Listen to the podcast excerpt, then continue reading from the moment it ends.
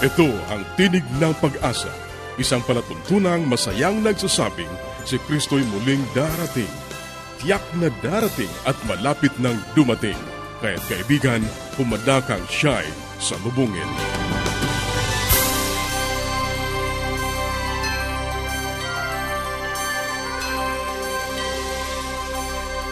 Ang programang ito ay inihahatid ng Adventist World Radio.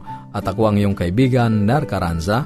Nag-aanyaya na samahan niyo kaming muli sa 30 minutong paghahatid ng mga mahalagang kaalaman sa kalusugan, masaya at matatag na sambahayan at higit sa lahat sa pagtuklas ng pag-asa na nagmumula sa salita ng Diyos. Binabati natin ang ating mga kababayan sa iba't ibang panig ng daigdig. Maraming salamat sa inyong pagsubaybay, sa inyong pagsuporta sa ating palatuntunan. Sana'y patuloy ninyong maranasan ang pag-iingat ng ating Panginoong Diyos. Sa mga kaibigan natin na hindi pa nagkakaroon ng mga aklat at mga aralin sa Biblia na aming ipinamimigay ng libre, maaari lamang kayong makipag-ugnayan sa amin sa pamamagitan ng panulat, sumulat sa Tinig ng Pag-asa, P.O. Box 401, Manila, Philippines. Tinig ng Pag-asa, P.O. Box 401, Manila, Philippines. Maaari ka rin mag-email sa tinig@awr.org. Tinig@awr.org. O kaya ay mag-text sa Globe 0917-1742-777. 0917-1742-777. At sa Smart 0968-8536-607 0968-8536-607. Pwede rin po sa ating Facebook page, facebook.com/awr Luzon, Philippines facebook.com/awr Luzon, Philippines o dumalaw sa ating website www.awr.org www.awr.org. Sa ilang saglit, ang Buhay Pamilya.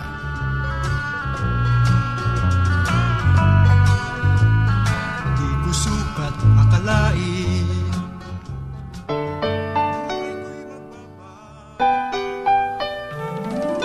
Tayong mga Pinoy, mataas ang pagpapahalaga sa pamilya.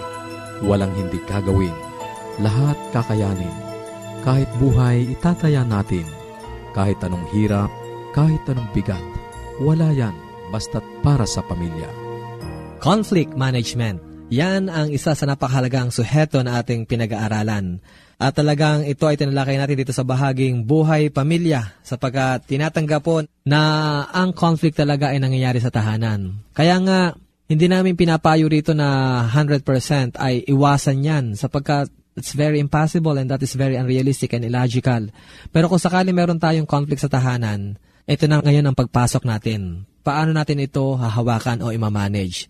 Noong nakaraan ay ating binanggit ang 3 uri ng management. Ang sabi ko, a good conflict is done in the context of reason to reason, avoid physical fights. Binanggit ko rin na make it a potential tool for growth and change. Sometimes it is through conflict that we gain the sense of who we are, define our boundaries, and express ourselves. At ikatlo, binanggit ko po na we have to be very, very articulate, tactfully articulating conflict because this reduces the risk of serious damage and lessens psychosomatic problems. Alam niyo po kasi, may lumapit sa akin. Masamang-masama ang loob niya sa kanyang pamilya. At dahil sama ng loob niya, alam niyo, sinupress niya ito. Kasi iniiwasan niya. Kasi sabi niya sa akin, alam mo, Kuya Ponching, matagal na kaming magkasama ng asawa ko pero hindi kami nag-aaway. Pero sa totoo lang, masama rin ang loob ko, sumasama ang loob ko. Kaya lang ayaw kong ilabas kasi iniiwasan ko nga. Kasi ang painiwala ko kasi pag Kristiyano dapat hindi nag-aaway, walang conflict, walang controversies, ganon. Pero ano ba talaga? Pero alam nyo, nangyayari na talaga sa Kristiyanong tahanan. Kahit na nga mismo ang ating Panginoon si Kristo, nagkaroon siya ng conflict with the Pharisees, with the Sadducees, with the scribes. Pero ang pinakamaganda rito, kung paano niya ito manage yung peke pagharap niya. At ganyan din naman sa ating tahanan. Ano po? At ang isa nga rito, yung binabanggit ko na pag hindi natin hinawakan ng maganda ang conflicts na to, hindi tayo naging very articulate sa conflict na to, it gives risk of serious damage. Ito na nga nangyari sa kanya, yung sinasabi ko sa inyo. Nagkaroon siya ng repression, suppression, denial of inner conflict, and conflict with spouse. Anong nangyari ho? Itong conflict na ito na hindi nyo ventilate articulately and tactfully, nacha-channel po ito sa katawan. And that particular conflict is channeled to his right foot kung hindi ako nagkakamali. At tumubo po roon ang tinatawag natin eczema, emotional eczema. Mga sama ng loob na hindi mo ginawang transparent, open sa mahal mo sa buhay, lumabas eczema. Minsan siguro tatalakayin ko rin sa inyo ilang mga psychosomatic illnesses. Meron po ako tinatawag na emotional diabetes, emotional asthma, emotional hypertension, emotional acne, emotional diarrhea, marami. At ang root causes po ng maraming yan ay mga conflicts that are not articulated. Ang ikaapat po, pag meron tayong conflict sa tahanan, iwasan po natin ang bullying. Avoid bullying. Alam nyo, meron akong dalawang anak. Minsan pag nag-aaway yung dalawang anak ko, humahanap ang anak ko ng kakampi, lalo na yung bunso, yung 1-year-old. Lalapit siya sa binti ko, yayakapin. At isusumbong niya yung kanyang kapatid na panganay. Tapos pag sumbong niya, ako naman na malaki, ibubully ko ngayon yung kaaway niya. Yung sabihin, humahanap tayo ng kakampi, no? Party-party. Kaya rito, pag ginawa natin to, magkakagulo ang tahanan. Magkakampi ang babae sa nanay, magkakampi ang anak na lalaki sa tatay. Kaya kaibigan, mga magulang namin, ay iwasan natin ang bullying kasi hindi po ito maganda. Kaya nga sabi ko sa inyo dito, reason to reason. Ikalima, pag tayo merong mga problema o conflict, don't escalate issues. Make focus. Minsan kasi ang problema, pinapahaba natin, pinaparami natin, nawawala ng focus yung problema natin. Ang issue ay maliit na bagay lamang, maya-maya papalakihin natin ang issue, lumalawak ito ng lumalawak hanggang sa magkaroon na ng problema sa loob ng tahanan. Maya-maya, gera na, hiwalaya na, napapasok na ang issues ng divorce or legal separation or annulment. Ang isa pa rito ay be on guard of the possibility of the past issues to emerge. Yun ang malimit na nangyari sa atin. Kasi minsan pag may problema tayo sa tahanan, may conflict tayo, ito na, ang issue ay halimbawa tungkol sa naging very irresponsible sa paghawak ng pera. Ngayon na magkaroon ng problema, binalikan pa ang mga nakaraang issues, no? Nag-emerge ang lahat ng issues. Eh kasi naman ganyan ka talaga eh. Noong 1970, ginawa mo na yan. Noong 1975, inulit mo yan. Noong 1980, inulit mo yan. Ngayon, paulit-ulit ka na. Alam niyo po, yun ang problema. Pag nagkaroon ng mga past emerging issues, pinapalawak nito, ina-aggravate nito ang mga issues. Kaya iwasan po natin yon. Ang sumunod, pang-pito, attack issues, not persons. Yan ang maganda. Pag may problema sa tahanan, huwag tayong maging personal. Ikaw kasi, huwag po ganon. Use I statement kumaga. Ang ayaw ko ay yung ginagawa mo. Ayaw ko na hindi ka marunong humawak ng pera. Ayaw ko na ikaw ay late. Kaysa yung, ikaw naman kasi lagi kang late eh. Ikaw naman kasi, that is attacking person. Minsan po mas hurting yon.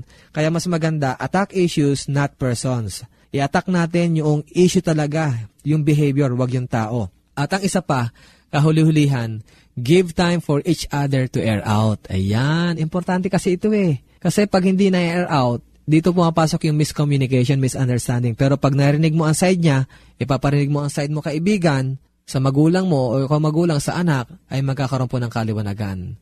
This is conflict management.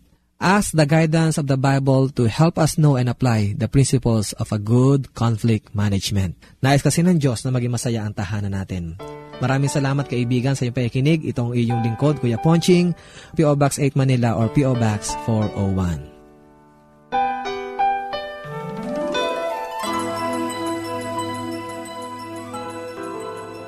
Yes, Dad and Mom are coming. I wish my parents will come too. The best way to spend time? It's with family. Adventists care. Patuloy kang nakikinig sa Tinig ng Pag-asa. Kung mayroon ka mga katanungan o anuman ang nais mong iparating sa amin o kung nais mong magkaroon ng libreng aklat na aming ipinamimigay, sumulat ka lamang sa Tinig ng Pag-asa, P.O. Box 401, Manila, Philippines. Tinig ng Pag-asa, P.O. Box 401, Manila, Philippines. O mag-email sa tinig@awr.org. Tinig@awr.org. Maaari ka rin mag-text sa Globe 0917-1742-777. 0917-1742-777. At sa Smart 0968-8536-607 0968-8536-607. Susunod ang Gabay sa Kalusugan.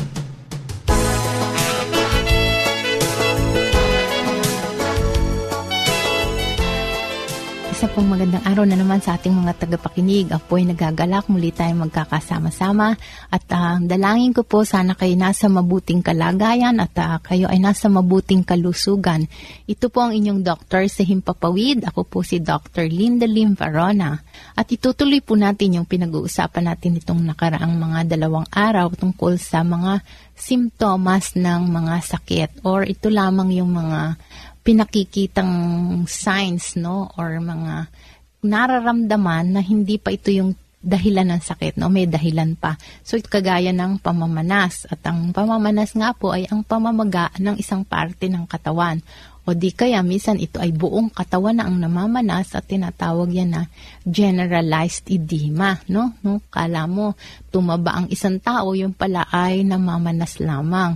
At kadalasan po ito ay dahil sa sobrang tubig sa katawan dahil hindi po na ilalabas lahat ng fluid.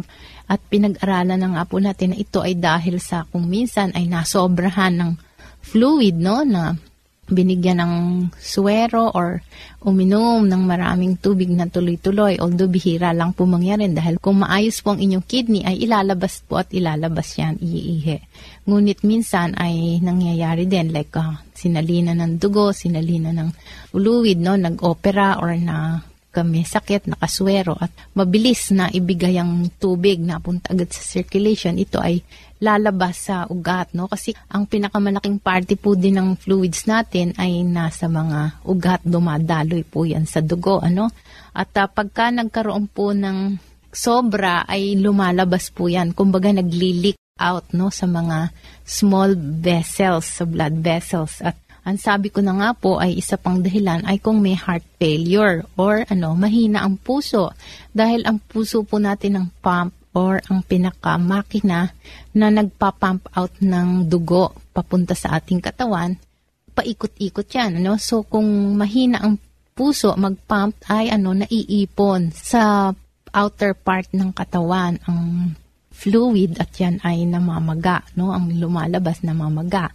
Ano pa po ang dahilan? Ito din po ay yung albumin ay mababa. Kasi po ang fluid ay nag-i-stay po yan sa loob ng mga ugat. Dahil po merong tinatawag na oncotic pressure, no? Ano po yung oncotic pressure? Para po bang yung, hindi po ba ang isang patak ng fluid, pag ang mantika po ay ipinatak nyo, ito ay malapot, ay hindi po ito basta lang nababasag or basta lang tumutulo, no? Ngunit ang water naman, ang tubig, ay pag pinatak nyo, minsan ito ay yung basta lang lumalatag lang siya, no? So, even merong cohesiveness. So, ganun din po ang dugo natin, may lapot, no? So, ang lapot po ng dugo ay dahil po sa albumin na isang protina ng parte ng katawan natin at yan po ang nag-hold ng water. Ngunit kung yan po ay bumababa or nauubos ang albumin or protein sa circulation sa dugo, ito po ay nagkokos ng pamamanas dahil po hindi nag-hold ng fluid, no? Hindi na malapot, malabnaw po yung dugo. Ano pong mga dahilan yan? Unang-una, kung mahina ang intake ng albumin o malnutrition, ano?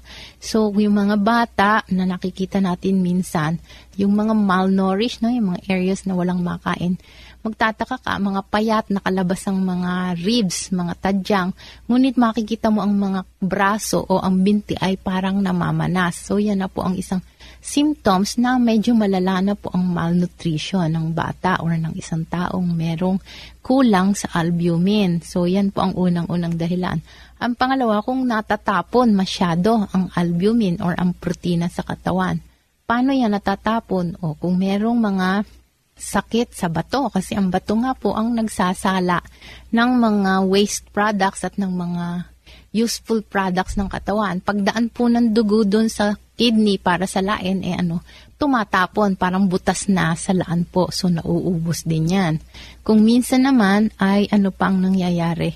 Kulang naman sa production or yung liver. Kasi liver po ang isa sa manufacturing ng protein na yan. Kung ang liver po ay may diferensya at hindi po nakakagana ng husto, so ang albumin ay kinukulang, no? So, anong nangyayari? Ganon din po, bagsak na naman ang malabnaw, ang dugo, no? Kulang ang lapot at tumutuloy na naman sa pamamanas dahil ang fluid ay lumalabas sa sirkulasyon, ano? So, hanggang dyan na lang po muna tayo at marami pa tayong pag-uusapan tungkol sa pamamanas para maintindihan nyo kung bakit namamanas ang isang tao. So, sana po wag kayong magsasawa ng pakikinig sa atin. Maraming salamat po sa inyo at isang magandang araw. Paging Dr. Rodriguez, you're needed at room 321. Dr. Rodriguez, Mrs. Martinez, room 321, kailangan na po nating i-dialysis ang asawa ninyo. New outlook and a healthy lifestyle makes a big difference. Adventists care. Ang inyong napakinggan ay ang bahaging gabay sa kalusugan, at bago tayo dumako sa pag-aaral ng Biblia, muli ka naming inaanyayahan, kaibigan, na makipag-ugnayan sa amin. Anuman ang nais mong iparating, maaari kang mag-email sa tinig@awr.org, tinig@awr.org, o kaya ay mag-text sa Globe 0917-1742-777. 0917-1742-777 at sa Smart 0968-8536-607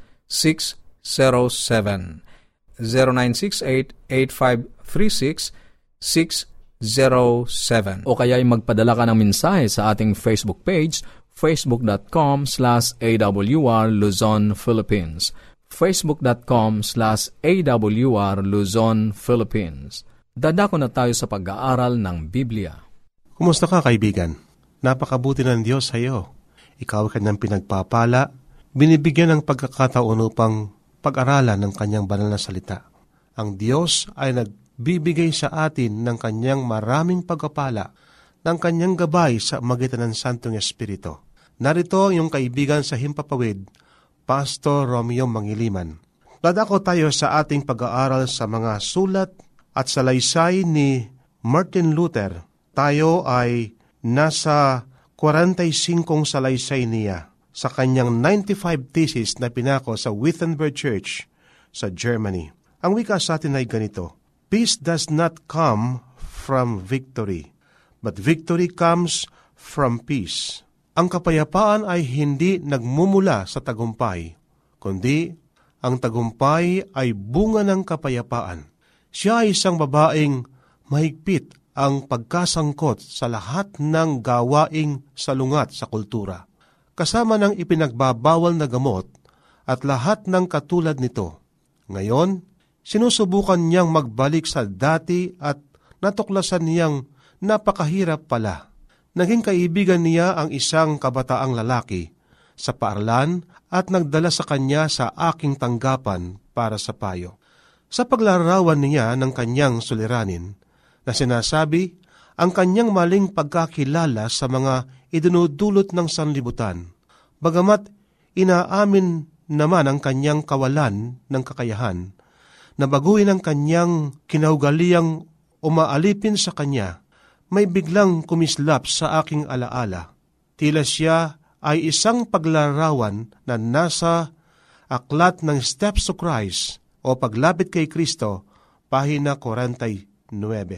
Kaya, pinuksan namin ang aklat at magkasamang binasa ito. Nang gisingin ng banal na espiritu ang iyong konsensya, ay may nakita kang kasamaan ng kasalanan, ng kapangyarihan nito, ng pagkakasala nito, ng kapighatian nito, at tiningnan mo ito ng may pagkamuhi. Nadawa mong hiniwalay ka ng kasalanan sa Diyos, na ikaw alipin ng kapangyarihan ng masama. Habang sinisikap mong makatakas, ay lalo namang nadadama mo ang iyong kawalan ng magagawa. Ang iyong mga hadikain ay mahalay. Ang iyong puso ay marumi. Nakikita mo na ang iyong buhay ay puspos ng pagiging makasarili at kasalanan.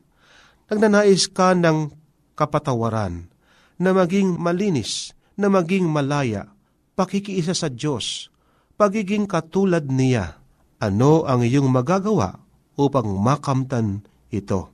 Oo, ang sagot niya. Yan nga, yan ang problema ko. Dali, sabihin mo sa akin ang sagot. Ano ang aking magagawa? Saglit tayong tumigil at isaalang-alang kung ano ang maaring maging tugon. Ang unang hanay ay naglarawan ng magulong buhay. Ang Banal na Espiritu ay gumagawa sa puso at ang tao ay nakadarama ng matinding pangangailangan ngunit nadarama rin niyang wala siyang magagawa. Tila hindi siya makapagtagumpay sa kanyang buhay ng kasalanan. At nagtatanong kung paano siya makakalaya, ano ang kailangan niya upang mapatawad at maging malinis. Kung tumitingin ka sa gawi at kilos ng tao, ang unang tugon mo ay may kinalaman sa gawain. Maari mong sabihin, kailangan pa niyang patuloy na magsikap at gumawa ng matuwid. Kailangan niyang piling sundin ang Diyos. At bibigyan siya ng Diyos ng anumang kapangyarihan, kailangan niya upang sundin ang kanyang pinili. Kung ikaw naman ay panig sa relasyon ng tao, ang una mong tugon ay maaari. Ang taong inilarawan dito ay kailangan pang magbasa ng Biblia at manalangin. Ngunit ano ang tugon na nasa pahina 49 ng Steps to Christ o Paglapit kay Kristo?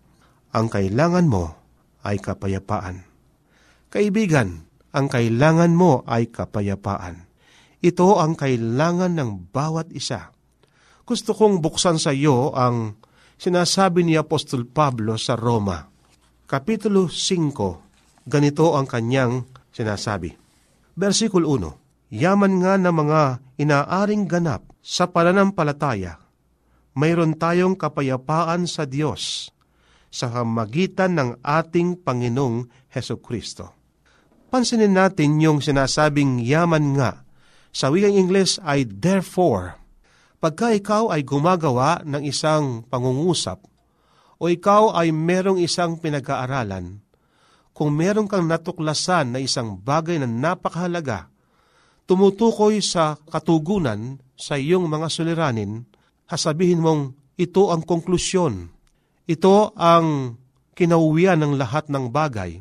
Kaya sinasabi ngayon ni Apostol Pablo, yaman nga na mga inaaring ganap sa pananampalataya, mayroon tayong kapayapaan sa Diyos sa magitan ng ating Panginoong Hesukristo. Ang kailangan ng tao ay kapayapaan. Subalit papaano ang tao magkaroon ng kapayapaan? Siya ay nakipag-away sa Diyos. Subalit ang ginawa ng ating Panginoon sa kanyang pagkamatay sa krus ng Kalbaryo, tayo ay kanyang pinakipagkasundo sa kanyang Ama. Narito ang sinasabi sa versikulo 10 at 11. Sapagkat kung noong tayo'y mga kaaway, ay pinakipagkasundo tayo sa Diyos sa magitan ng kamatayan ng kanyang anak. Lubha pa, ngayong nagkakasundo na, ay magliligtas tayo sa kanyang buhay. At hindi lamang gayon, kundi tayo nagagalak naman sa Diyos sa pamamagitan ng ating Panginoong Hesukristo na sa pamamagitan niya'y tinamon natin ngayon ang pagkakasundo. Kaibigan, tayo ay lumayo sa Diyos. Ang ating kasalanan ang siyang nagdulot ng isang bagay kung bakit tayo ay napahiwalay sa Diyos. Nagkubli sa harap ng Diyos kung bakit hindi natin makikita kung ano ang kalooban ng Diyos at kung ano ang nais ng Diyos sa atin. Subalit si Kristo ay naparito sa lupang ito, na kung ating tatanggapin ang kanyang inaalok na kaligtasan, ang kanyang panukala sa atin, kaibigan, tayo ay magkakaroon ng kapayapaan. Ito ang ating kailangan.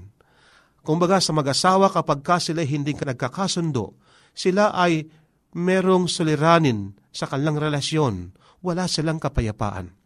Ang ating Panginoon dahilan sa kanyang pag-ibig sa atin, ang sabi nga sa versikulo 8, datapwat pinagtagubilin ng Diyos ang kanyang pag-ibig sa atin na nang tayo mga makasalanan pa, si Kristo ay namatay dahil sa atin. Dahilan sa kamatayan ng ating Panginoon, ating makakamit ang sinasabing kapayapaan sapagkat tayo'y inaaring ganap sa magitan ng pananampalataya. Ang ibig sabihin, kaibigan, ng pag-aaring ganap, tayo ay pinawalang sala ng Diyos sa ating pagtanggap sa ating Panginoon na may pananampalataya, aaring tayong ganap. Tayo ay pawalang sala. Ang isang taong nagkasala, pagka sinasabing wala na siyang kasalanan, pinatawad siya. Ang taong iyon ay matuwid sa harap ng Diyos.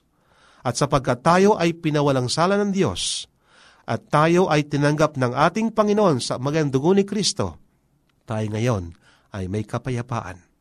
At yung kapayapaan na yon ay hindi katulad ng kapayapaan na binibigyan ng sanlibutan, kundi ang kapayapaang ito ay nanggagaling sa ating Panginoon.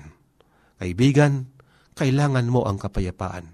Kailangan mong tanggapin ang alok ng ating Panginoon na walang bayad. Tanggapin mo siya sa magitan ng pananampalataya at ikaw ay makakaranas ng pag-aaring ganap ng ating Panginoon. Tayo manalangin. Mapagpala at dakila po naming Diyos. Salamat po sa inyong mga pagkapala. Salamat po sa pag-aaring ganap. Salamat po sa kapayapaan na iyong pinagkakalab sa amin. At ito ay nangyari sapagkat naparito ang aming Panginoon at kami ay Kanyang iniligtas mula sa kasalanan. Siya namatay para sa amin, subalit siya nabuhay. At siya ay buhay ngayon upang kami ay Kanyang tanggapin na Kanyang mga anak. Salamat po sa inyong mga pagkapala sa pangalan po ng aming Panginoong Hesus. Amen. Maraming salamat sa iyong pakikinig. Kung mayroon kang mga katanungan o anuman ang nais mong iparating sa amin, maaari kang makipag-ugnayan sa pamamagitan ng panulat. Sumulat lamang sa Tinig ng Pag-asa, P.O. Box 401, Manila, Philippines. Tinig ng Pag-asa, P.O. Box 401, Manila, Philippines. Maaari ka rin mag-email sa tinig@awr.org. tinig@awr.org. O kaya ay mag-text sa Globe 0917-1742-777. 0917-1742-777. At sa Smart 0968-8536-607. 0968-8536-607. O magpadala ka ng mensahe sa ating Facebook page, facebook.com/awr Luzon, Philippines. facebook.com/awr Luzon, Philippines. At para sa mga hindi napakinggang programa, dumalaw lamang sa ating website, www.awr.org.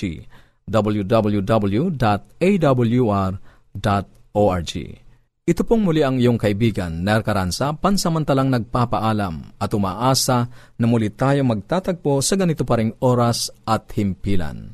Sa Roma 15:13, pagpalain kanawa ng Diyos ng pag-asa, ng buong kagalakan at kapayapaan.